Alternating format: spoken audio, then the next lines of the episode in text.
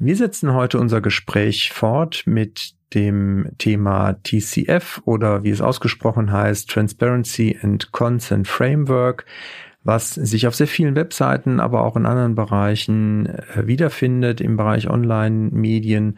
Und wir sprechen mit zwei Kollegen, die beide im IAB eine Rolle haben oder hatten.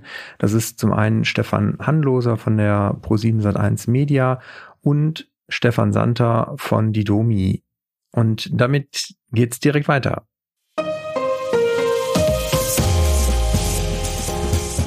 Herzlich willkommen zum Datenschutz Talk, Ihrem Podcast für die Themen Datenschutz und Informationssicherheit.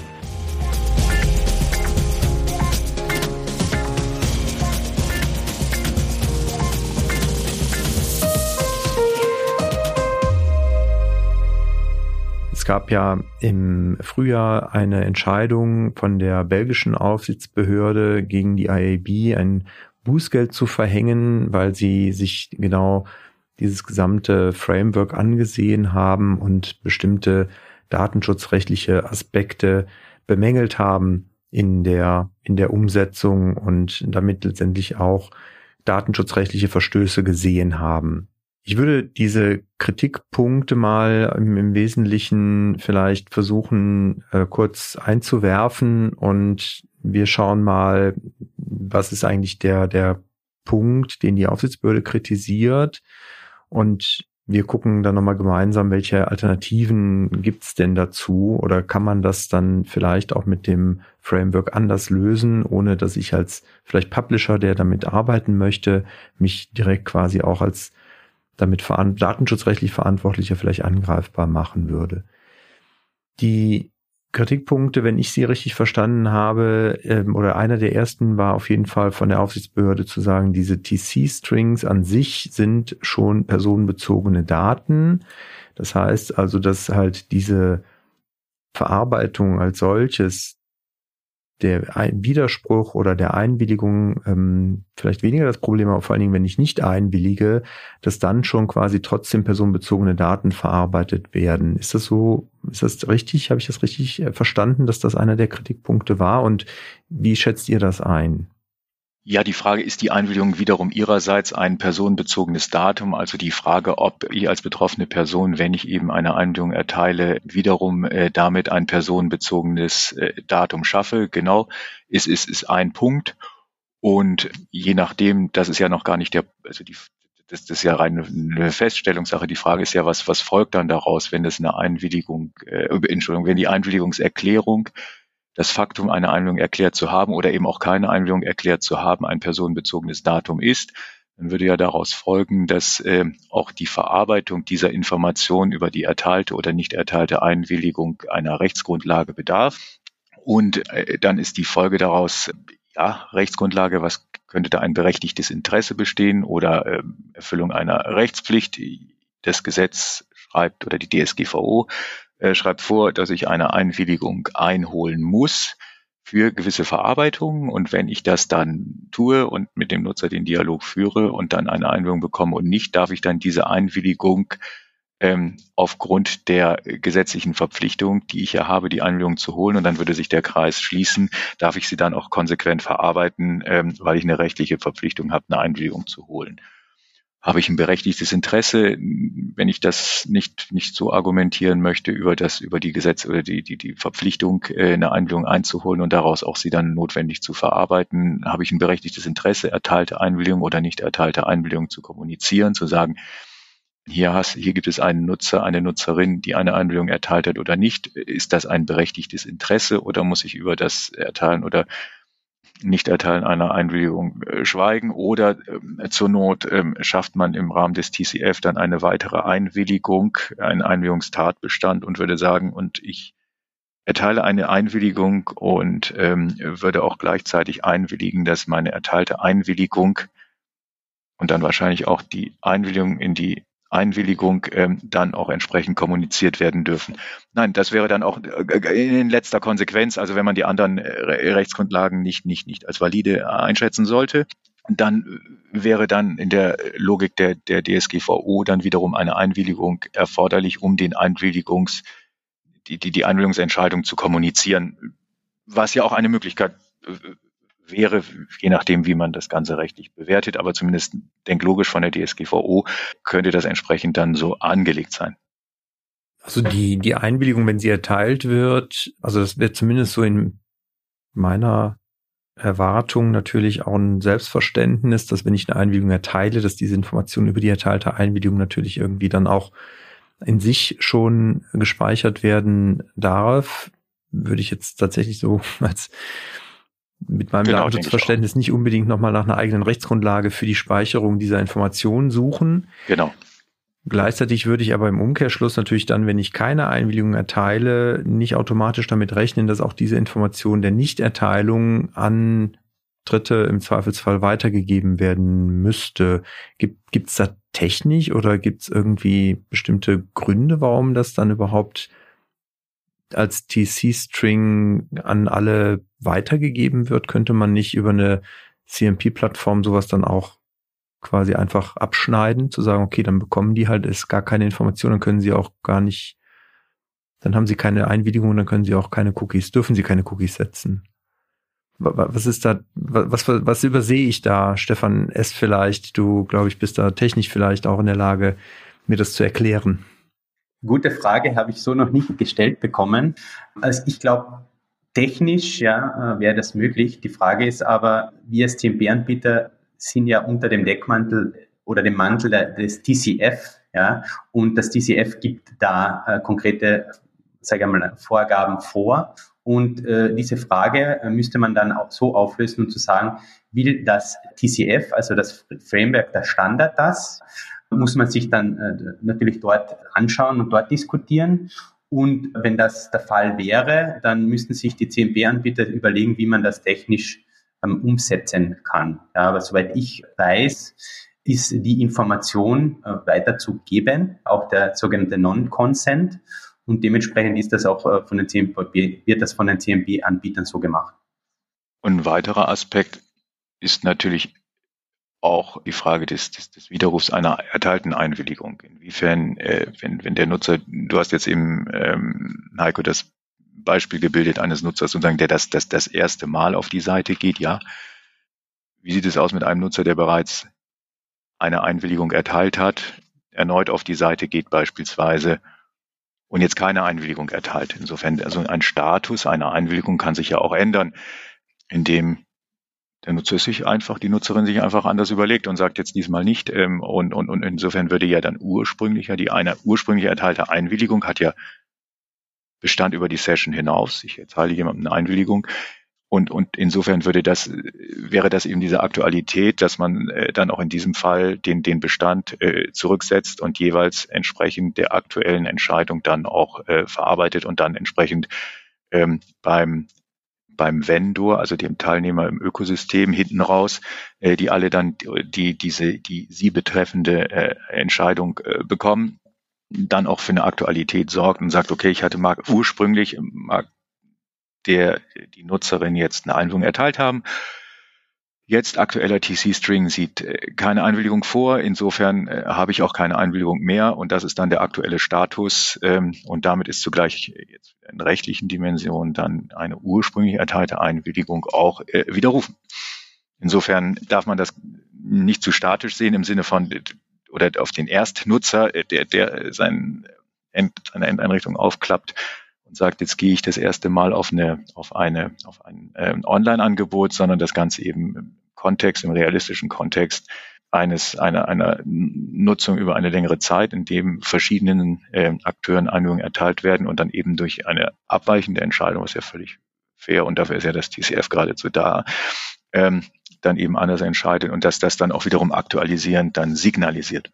Und das ist halt möglich, weil der TC-String immer eindeutig ist. Auch wenn ich später wiederkomme, dann kann ich halt darüber letztendlich diese Einwilligungswiderrufe Rufe auch dem äh, Advertiser, dem Vendor im Hintergrund wieder mitteilen. So ist die Überlegung dabei, richtig?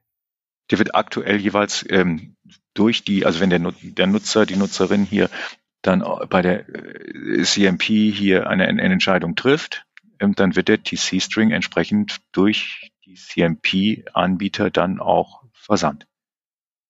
Jeweils bei, bei bei jeder, bei der entsprechenden Entscheidung auf der CMP. Genau. Aber Stefan, ihr setzt, also vielleicht möchtest du noch kurz erklären, wie, wie entsprechend Cookie und der, die Einwilligung genau. wird ja auch entsprechend perpetuiert. Genau, und, und was da wichtig ist, äh, die, du hast schon kurz die Unterscheidung angesprochen, Session, ja, und äh, nicht Session, wenn man so will, Cookies, ja. Also wir als TMP-Anbieter setzen auch einen Cookie, um im Prinzip dann die, diese Consent-Abfrage äh, sicherzustellen.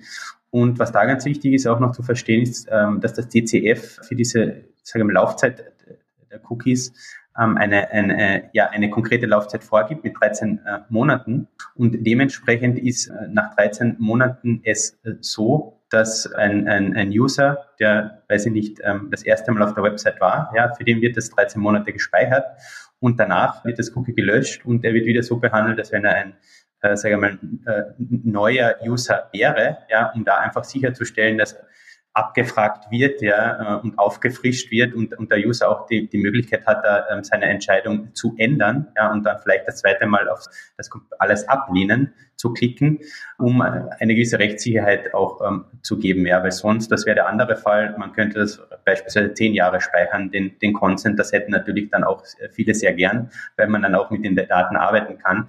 Das heißt, dieses DCF hat eine gewisse Funktion auch im Zusammenhang mit dem, mit äh, dem äh, Datenschutz und dem, der DSGVO hier ja, und hat gesagt, okay, wir wollen eine gewisse Rechtssicherheit geben und ähm, äh, haben diese 13 Monaten.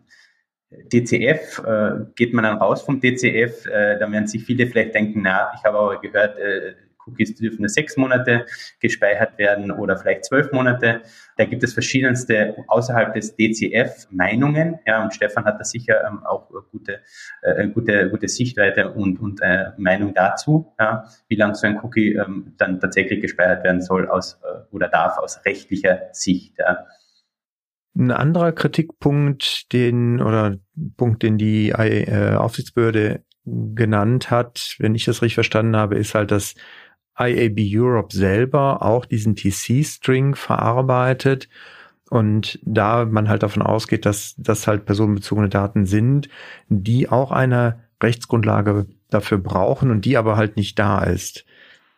Ist das ist das ähm, erstmal so richtig wiedergegeben und wie ist da auch eure Sicht drauf? Also ja, das ist der, äh, wir mal, der zweite kritische Punkt ja, im Zusammenhang mit der, mit der äh, Belgien-Entscheidung, wenn man so will, dass, ähm, wie sagt das, im Zusammenhang mit dem TC-String, ähm, äh, die EIB Europe Data Controller, also Verantwortlicher ist die Frage ist jetzt, äh, wir befinden uns hier bei einer äh, Vorlagefrage äh, beim Europäischen Gerichtshof, ja, ob das wirklich so ist, ja oder nein.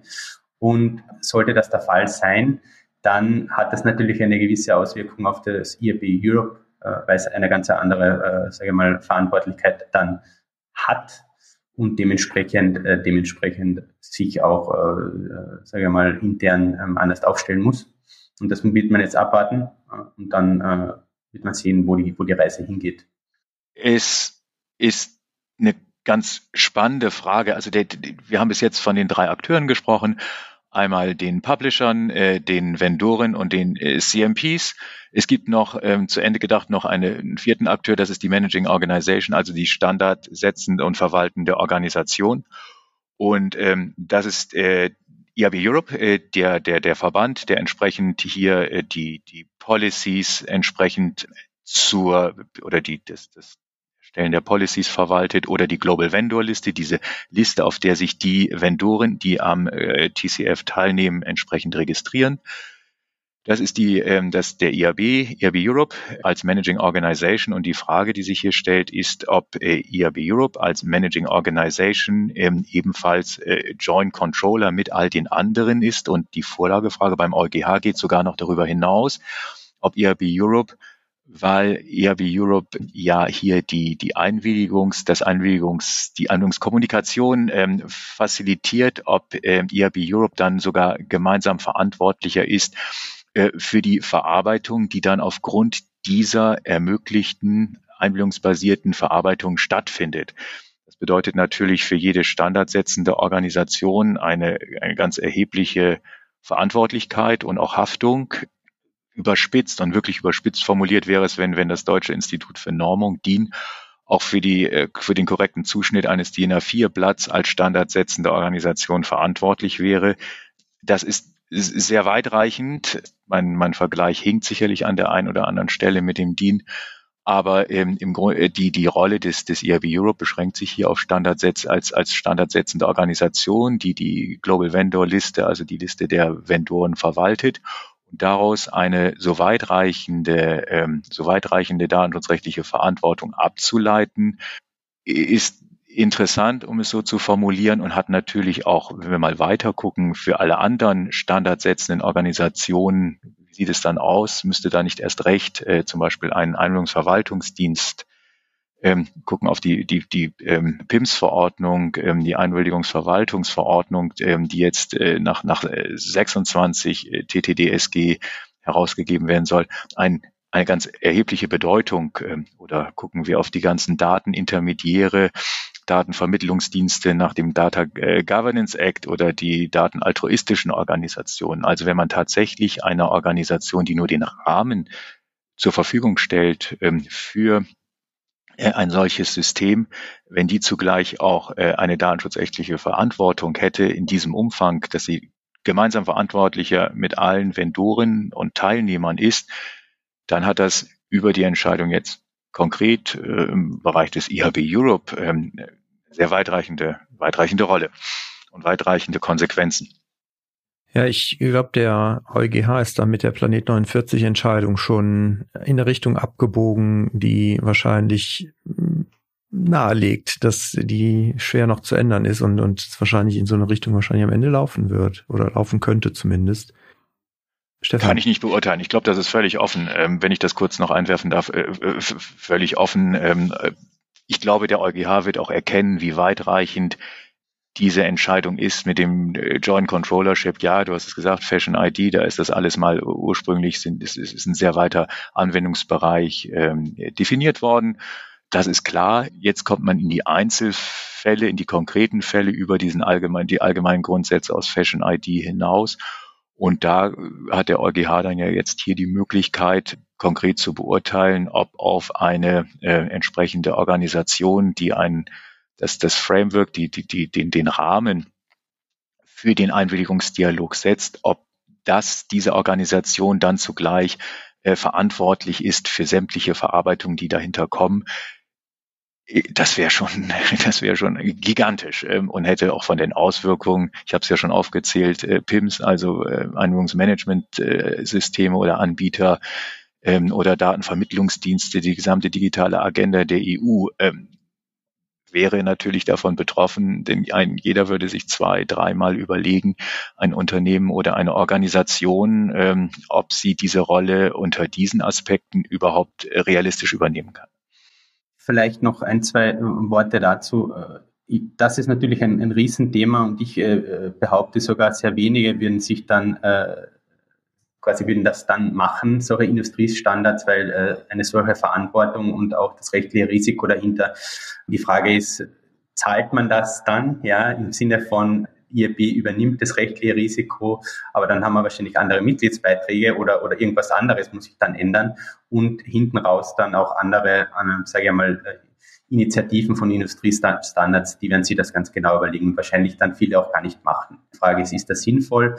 Zur Einordnung, das DCF ja, ist äh, aus meiner, äh, meines Wissens das einzige, der einzige Industriestandard in, in, in dem Format, ja, das wirklich versucht, äh, DSGVO, E-Privacy umzusetzen. Ja, also man kann das durchaus auch positiv sehen, weil ich da draußen sehr oft, also mit da draußen meine ich auch in den, den Medien ähm, sehr negativ äh, Berichterstattung zum, zum DCF höre. Also man kann das durchaus auch positiv sehen und sagen, da wird was gemacht, ja, und das Ziel ist wirklich Transparenz und Datenschutz, Privacy zu stärken.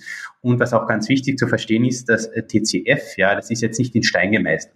Aktuell äh, haben wir die Version äh, DCF 2.0. Das heißt, das entwickelt sich auch laufend weiter und entwickelt sich äh, und sagen wir so, reagiert auf verschiedenste, vor allem rechtliche, rechtliche äh, Gegebenheiten.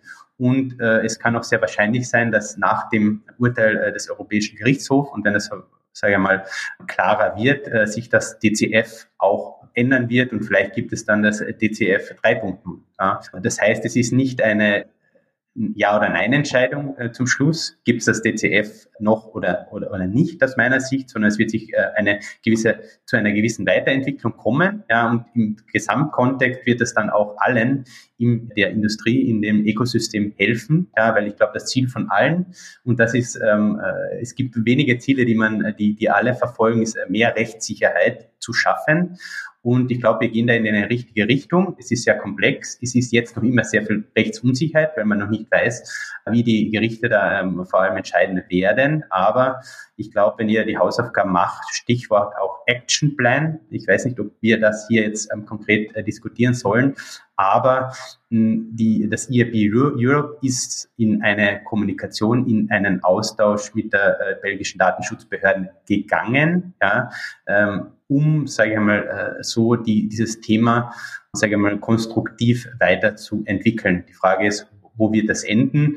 Wichtig zu verstehen ist, dass äh, das durchaus, ähm, durchaus eine Weiterentwicklung äh, sein wird und nicht ein, wir hören jetzt komplett auf mit den DCF-Framework äh, aus meiner Sicht. Äh, und es bleibt natürlich da abzuwarten.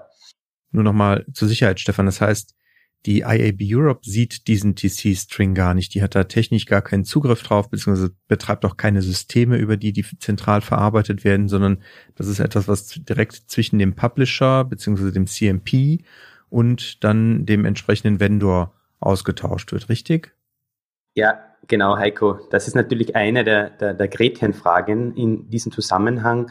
Also was ganz klar äh, festzuhalten ist, ist, dass die IAB Europe zu keinem Zeitpunkt Zugriff auf den TC-String hat und in diesem Fall dann auch nicht auslesen kann. Ja.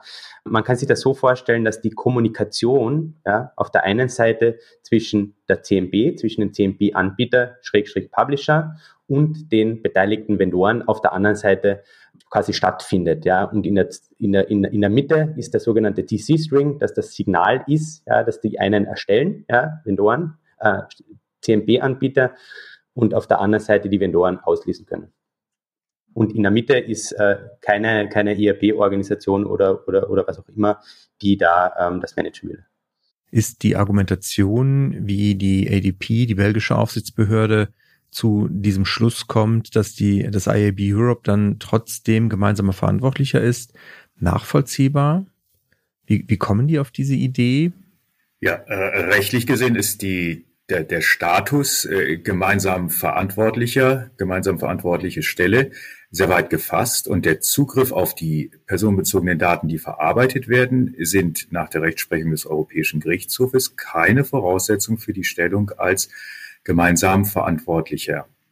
Insofern, wenn man das zu Ende denkt, und das ist ja genau das, was wir gerade eben äh, schon diskutiert haben, durch diese äh, Weite und insofern gar nicht die Bemessbarkeit nach dem Datenzugriff, ob äh, ein, äh, ein Beteiligter, ein Akteur äh, gemeinsam verantwortlicher ist, stellt sich eben für alle standardsetzenden Organisationen und letztlich all diejenigen, die in strukturierter Weise eine Datenverarbeitung ermöglichen, ohne selber Zugriff auf die Daten haben zu brauchen, die Frage, bin ich damit mit meinem Beitrag, mit meinem Förderbeitrag hier, sei er operativ, sei er strategisch, sei er durch das Setzen von Policies oder von technischen Standards, werde ich dadurch gemeinsam verantwortlicher mit all denjenigen Organisationen, die diesen Standard anwenden und entsprechend auch durch, durchaus Zugriff auf die Daten hätten oder haben.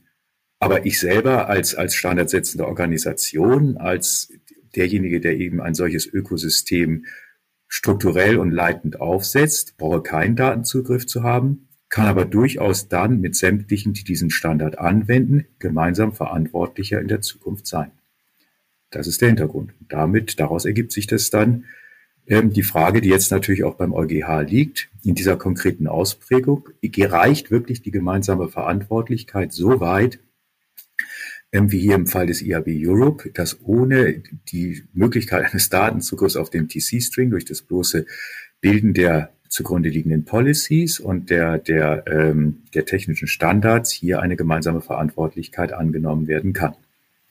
Jetzt hast du schon angesprochen, dass es einen, einen Actionplan gibt. Also das heißt, also du hast ja auch gesagt, das IRB arbeitet natürlich an der Weiterentwicklung, auch in Abstimmung mit der Aufsichtsbehörde in Belgien, wo soweit mein Kenntnisstand ja auch die anderen oder einige andere Aufsichtsbehörden aus anderen Mitgliedstaaten der EU mitgearbeitet haben. Also die Belgier haben das ja auch nicht komplett alleine gemacht. Deswegen ist natürlich schon so ein bisschen auch die Frage, wie sieht das denn in anderen Ländern, insbesondere auch hier für unsere Podcast-Zuhörenden, das ja auch den deutschsprachigen Raum ähm, adressiert, wie sehen denn da überhaupt die Risiken im Moment aus für Unternehmen, für Publisher, die jetzt halt mit dem Framework arbeiten, die darüber letztendlich Vendoren an, anbinden, um zum Beispiel Werbung zu machen? Wie sehen da im Moment die datenschutzrechtlichen Risiken aus und was sind vielleicht in so ein, zwei, drei Bullet Points, äh, Stefan S., so die, die wichtigsten Punkte, die man tun kann, um seine datenschutzrechtlichen Risiken auch zu minimieren?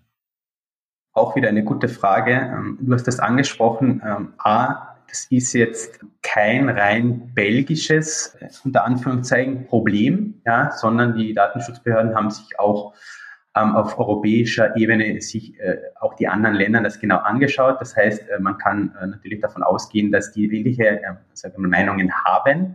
Wenn du mich fragst, was kann, was kann man jetzt tun? Ja, ich glaube, das ist natürlich eine Gretchenfrage. Ja, auf der einen Seite kann man abwarten und hoffen, dass nichts passiert, äh, überspitzt formuliert. Auf der anderen Seite kann man proaktiv, sage ich mal, äh, auf dieses äh, Thema zugehen. Und ähm, eines der wichtigsten Sachen aus meiner Sicht ist wirklich ähm, zu sagen, man äh, schaut sich die CMB, hoffentlich hat jeder eine CMB, der DCF verwendet, die sich genau anschaut, ist die richtig konfiguriert, mit, welche, mit welchen Vendoren arbeite ich äh, zusammen. Und was dann auch ganz wichtig ist, ist die Rechtsgrundlage oder die Rechtsgrundlagen im Zusammenhang mit äh, der DSGVO, dass ich ähm, rechtskonform personenbezogene Daten verwenden darf, die sich im Detail anschauen, im Detail prüfen, vor allem jetzt auch in Deutschland im Zusammenhang mit dem DTDSG zu sagen, reicht legitimes Interesse noch aus oder ähm, ist mir das Rechtsrisiko zu hoch und ich gehe auf die Einwilligung, weil Einwilligung ist aus meiner Sicht so dieser Goldstandard, also das, das, das, das sicherste, was man machen kann. Also sich im konkreten äh, Fall das genau anschauen und gegebenenfalls auf, auf, auf Einwilligung als Rechtsgrundlage wechseln. Ja, das ist einmal eines der, der, der, der konkreten und auch rasch umsetzbaren Task, wenn man so will. Auf der anderen Seite, äh, Heiko, du hast es davor auch äh, kurz angesprochen, ist zu sagen, äh, sich die Vendoren auch im Konkreten genau anschauen, mit welchen Vendoren arbeite ich zusammen, ja, äh, welche Vendoren brauche ich vielleicht gar nicht. Also im konkreten Fall, wir haben, äh, wir haben Kunden, die, die, die, die im DCF die gesamte Global Vendor List quasi verwenden und hier nicht, ähm, sage ich mal, äh, wenn man so will, ausmistet, zu, zu sagen, mit welchen arbeite ich zusammen, mit welchen mache ich Business, weil wenn ich die Vendoren reduziere, ja, sehen wir auch sehr oft, dass die Rechtssicherheit steigert. Ja. In dem Fall, je weniger, äh, desto besser. Und das sind zwei so, sage ich mal, wichtige, wichtige, ähm, wichtige Tasks, die auch äh, relativ zeitnah umsetzbar sind. Ganz klar, man braucht Ressourcen, das ist jetzt das ist klar, aber es geht jetzt nicht ähm, so sehr in, in, in, technische, in technische Infrastrukturfragen rein, die vielleicht noch viel, viel länger dauern. Jetzt habt ihr beide das, die EuGH-Entscheidung zu der Frage der gemeinsamen Verantwortlichkeit angesprochen, die da aussteht. Ist das sozusagen etwas, was jetzt konkret bezüglich der Entscheidung der Aufsichtsbehörde anhängig ist oder ist das ein anderer Kontext? Weil mir ist tatsächlich dieses Verfahren gerade nicht bekannt und EuGH-Vorlagen sind ja normalerweise erst dann gängig, wenn sie halt aus einem Gerichtsverfahren vom Gericht herausgestellt werden. Deswegen vielleicht könnt ihr das nochmal ganz kurz aufklären. Wo ist das im Moment in welcher Sache anhängig? Ja, gern. Die Entscheidung der, der belgischen Datenschutzaufsichtsbehörde vom 2. Februar diesen Jahres ist entsprechend auch beim, beim, beim zuständigen Appellationsgericht in äh, Brüssel beim, beim Merktegericht, beim Appellationshof in Brüssel anhängig und der hat entsprechend vorgelegt, weil es eben doch zu Recht erkannt hat, dass das eben hier eine ganz, ganz grundsätzliche Frage ist, die äh, auch autoritativ ähm, einheitlich äh, für, die, für den Anwendungsbereich der DSGVO geklärt werden sollte. Und, und weil es eben so eine Grundsatzfrage ist, ähm, die entsprechende Vorlageentscheidung des, des belgischen Gerichtes und damit die Befassung des, des, des Europäischen Gerichtshofes mit dieser Grundsatzfrage, inwiefern eben hier eine standardsetzende Organisation für die Verarbeitung, die aufgrund dieses gesetzten Standards dann äh, ermöglicht oder stattfinden, äh, mit gemeinsam verantwortlich ist nach der DSGVO. Okay, also das heißt, das Bußgeld hat zum Verfahren geführt. Ich vermute, das Bußgeld ist damit auch noch nicht irgendwie rechtskräftig geworden. Und wir warten jetzt im Prinzip wahrscheinlich noch eine gewisse Zeit auf den EuGH in der Sache. Nichtsdestotrotz, das habe ich jetzt auch mitgenommen, wird parallel an der Weiterentwicklung des Standards gearbeitet. Wie schätzt ihr das ein? Hat der, hat der Standard eine Zukunft? Hat das Modell eine Zukunft? Und was sind eventuell auch Alternativen überhaupt? Gibt es überhaupt welche? Vielleicht übernehme ich das ähm, als, als erstes. Ich, äh, aus meiner Sicht hat der Standard eine Zukunft. Erster Grund, weil es ein bewegliches System ist, ja, also kein, äh, kein festes System. Das heißt, äh, die ERP Europe und ich glaube auch die Industrie an sich sind bereit, da sich weiterzuentwickeln im Zusammenhang mit äh, DSGVO-Anforderungen, E-Privacy-Verantwortung Anforderungen, aber auch im Zusammenhang mit dem immer äh, stärker sich ändernden Verhalten uns Menschen, ja, der User, die immer privacy-sensibler werden. Das heißt, ich muss, äh, wenn ich, wenn ich transparenter kommuniziere, wenn ich äh, Privacy äh, quasi im Kern der Unternehmensstrategie aufnimm, ja, dann hilft mir das auch als Unternehmen im Zusammenhang mit der Kundenbeziehung, jetzt unabhängig vom DCF, im Gesamtkontext. Und auf der anderen Seite glaube ich auch, es gibt keinen Plan B aus meiner Sicht. Es gibt den Plan A, DCF weiterzuentwickeln und das, das, äh, an, an dem halte ich, an, an das glaube ich, ja, und dementsprechend, dementsprechend äh, finde ich es auch nicht für sinnvoll, jetzt an einem Plan B zu arbeiten, ja, sondern sich wirklich die ganzen Ressourcen in Plan A reinzugeben und ähm, dementsprechend weiterzuentwickeln. Und wie man in Aktionsplan sieht, ja, der ja von der IAB überarbeitet worden ist, gibt es da schon erste Ansätze, ähm, sich dahingehend äh, weiterzuentwickeln und auch die, die, die Anforderungen, die die Gerichte, die die Datenschutzbehörde aufgebracht haben, anzugehen. Ja, natürlich ist man da jetzt in einer gewissen Verhandlungs, in einer gewissen Verhandlungsposition auf beide Seiten, aber ganz klar ähm, ist das ein Bekenntnis hin zu, wir entwickeln das DCF weiter. Ja, das TCF ist, ist nochmal ist ein Compliance-Tool, ist damit ein Mittel zum Zweck, also ist kein Selbstzweck und und ähm, entsprechend aber auch, wird entsprechend weiterentwickelt sicherlich. Aber ähm, du sagst, was sind die Alternativen? Wenn jemand mit einer besseren Idee um die Ecke kommt, äh, dann wird man das natürlich dann auch entsprechend berücksichtigen. Und ich glaube, der wir werden natürlich in diesem Bereich, und deshalb ist es mir auch in diesem gesamten Podcast so wichtig, mal den Horizont zu erweitern. TCF wird immer auf, auf Online-Werbeindustrie äh, gesehen die, die Grundherausforderung, die das TCF adressieren soll, ist nochmal, ist eben ein arbeitsteiliges, äh, datenintensives äh, Geschäftsmodell. Und das habe ich auch im Bereich äh, Internet of Things oder den künftigen Datenvermittlungsdienste nach dem, nach dem Data Governance Act.